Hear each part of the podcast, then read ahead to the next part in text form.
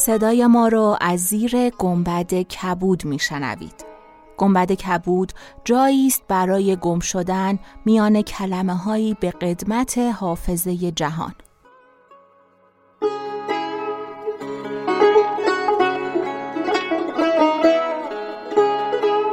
سلام من شقایق جهرومی و دوستانم شما را به زیافت نور و کلمه دعوت می‌کنیم به قسمت 27 گنبد کبود گوش می‌کنید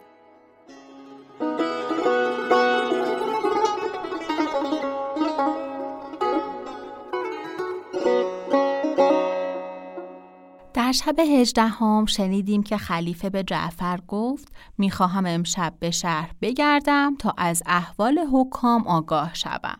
در شهر به سیادی برخوردند که دام در دجله انداخت و صندوقی گران در دام به در آمد.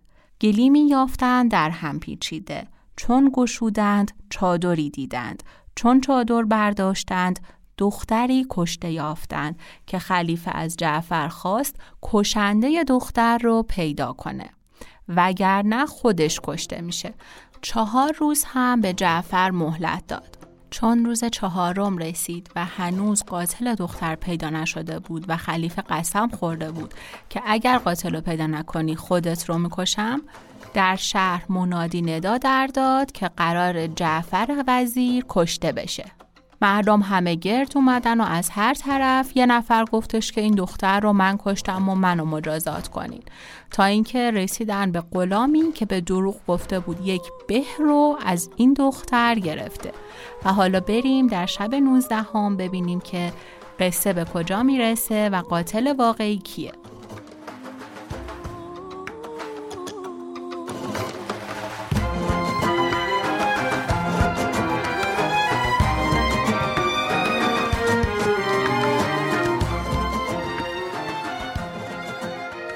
چون شب نوزدهم برآمد شهرزاد گفت ای ملک جوانبخت خلیفه به کشتن غلام سوگند یاد کرده.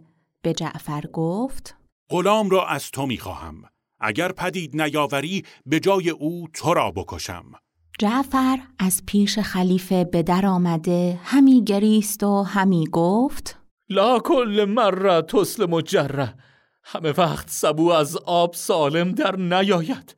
اگر آن دفعه خلاص یافتم این دفعه کشته می شوم که پدید آوردن غلام محال است. القصه.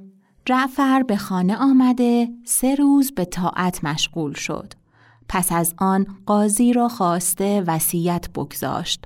در آن هنگام حاجب خلیفه از در در آمد و گفت خلیفه بسی خشبین نشسته و سوگن یاد کرده که اگر جعفر غلام پدید نیاورد امروز او را بکشم جعفر چون این بشنید بنالید و فرزندان و کنیزکانش بگریستند جعفر فرزندان را یک یک وداع بازپسین می کرد تا اینکه دختر سالی که از همه فرزندانش بیشتر دوست می داشت از بحر ودا در آغوش گرفته همی بوسید و همی گریست.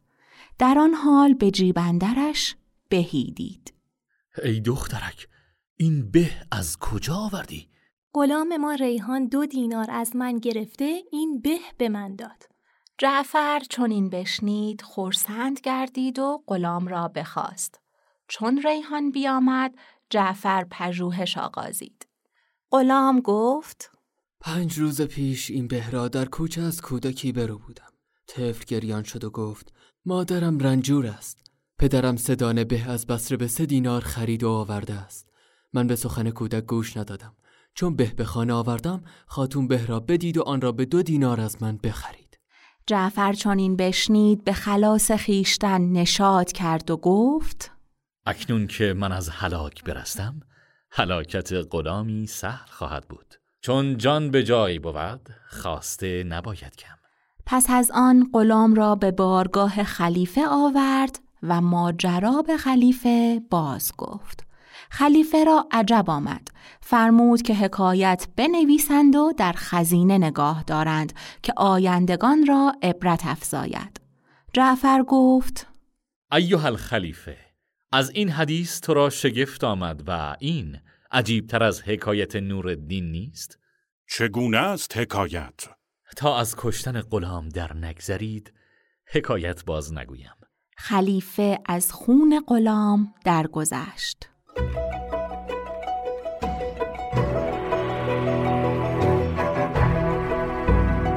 حکایت نورالدین و شمس الدین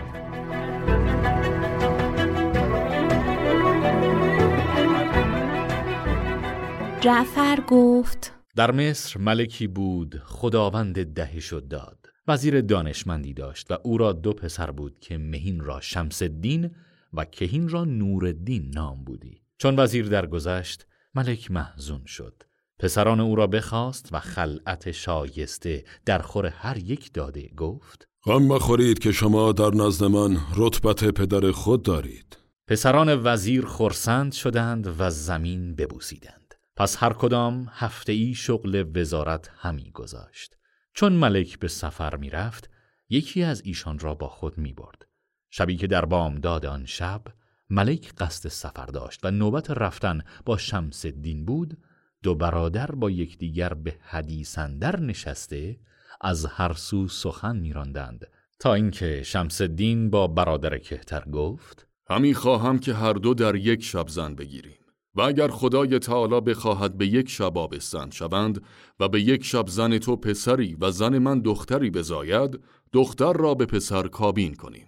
نورالدین گفت به مهر دختر چه خواهی گرفتن؟ سه هزار دینار زر و سه باغ و سه مزرعه خواهم گرفت. تو باید دختر خود را به رایگان دهی و مهر از من نستانی زیرا که من و تو در وزارت در یک پایه و رتبتیم و پسر من از دختر تو بسی برتر است.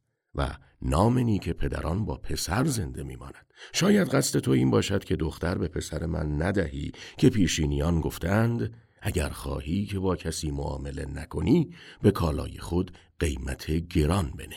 تو را کم خرد می‌بینم که پسر خیش از دختر من برتر دانی و خیشتن با من به رتبت یکسان شمری و نمیدانی که من تو را به مهربانی به وزارت درآوردم. و قصد من این بوده است که یار شاطر باشی نه بار خاطر. اکنون که این سخن گفتی هرگز دختر به پسر تو عقد نکنم. هر چند دور رو گوهر به خروار دهی و هرگاه مرا سفر در پیش نبودی دانستی که با تو چه سان کردمی. ولی پس از آن که از سفر بازگردم با تو مکافات این سخنان بکنم. چون نورالدین اینها بشنید به خشمندر شد ولی پوشیده داشت. تا اینکه شمس الدین با ملک برفتند و نورالدین خرجینی را پر از زر و در و گوهر کرده سخنان برادر را که چسان خود را برتر داشته و نورالدین را پستر انگاشته به خاطر آورد و این بیت برخواند. اینجا نه حشمت است مرا و نه نعمت است. جایی روم که حشمت و نعمت بود مرا. اسب بخواست. خادم برفت و اسبی زین کرده بیاورد. نورالدین خرجین به قرپوس زین انداخته بر اسب نشست و گفت کسی با من آمدن لازم نیست زیرا که بیرون شهر برای تفرج می روم. پس توشه کمی برداشته از مصر راه بیابان گرفت و همین رفت تا به شهر بلیس رسید از اسب به زیر آمده خوردنی بخورد و شبی براسود پس از آن توشه برداشته از شهر بیرون شد و همین رفت تا به شهر قدس رسید. از اسب به زیر آمده براسوده و خوردنی بخورد و از سخنان برادر همچنان به خشمندر بود.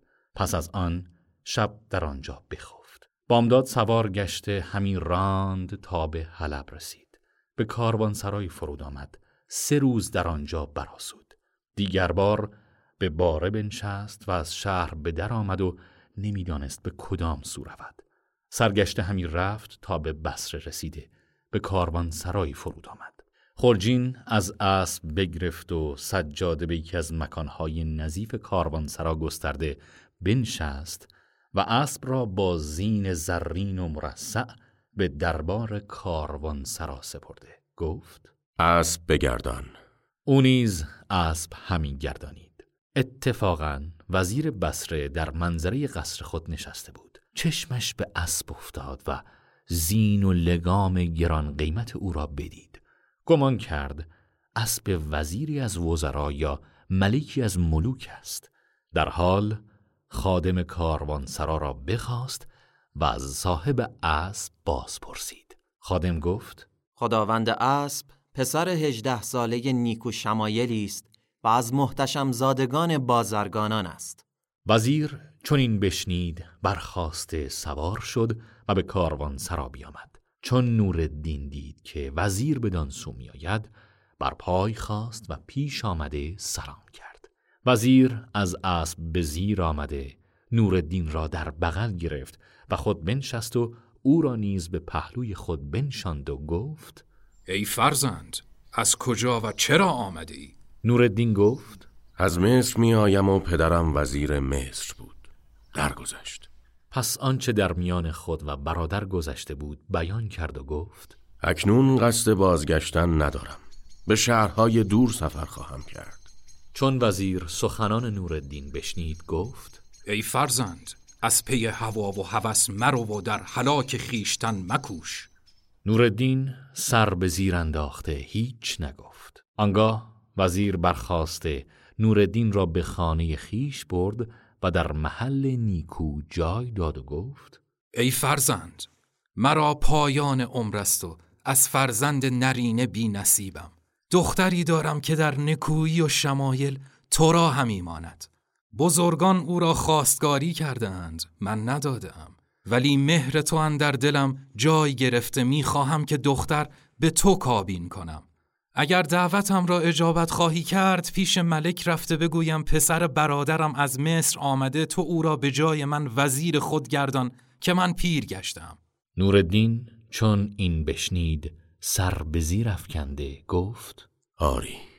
وزیر شاد شد و بزرگان دولت و خردمندان و بازرگانان را دعوت کرده. با ایشان گفت برادرم در مصر وزیر بود و دو پسر داشت و مرا چنان که دانید جز دختری نیست. و برادرم با من پیمان بسته بود که من دختر خیش به یکی از پسران او دهم.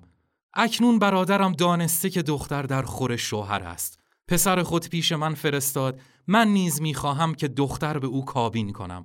رای شما در این کار چیست؟ همگی رأی وزیر پسندیدند. شربت خورده گلاب بیافشاندند و از مجلس پراکنده گشتند. آنگاه وزیر به نورالدین خلعت فاخر پوشانده به گرمابهش فرستاد. چون از گرمابه به درآمد به پیش وزیر شد. دست وزیر را ببوسید.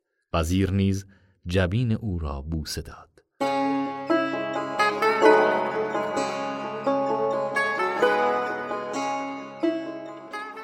چون قصه به دینجا رسید بامداد شد و شهرزاد لب از داستان فرو بست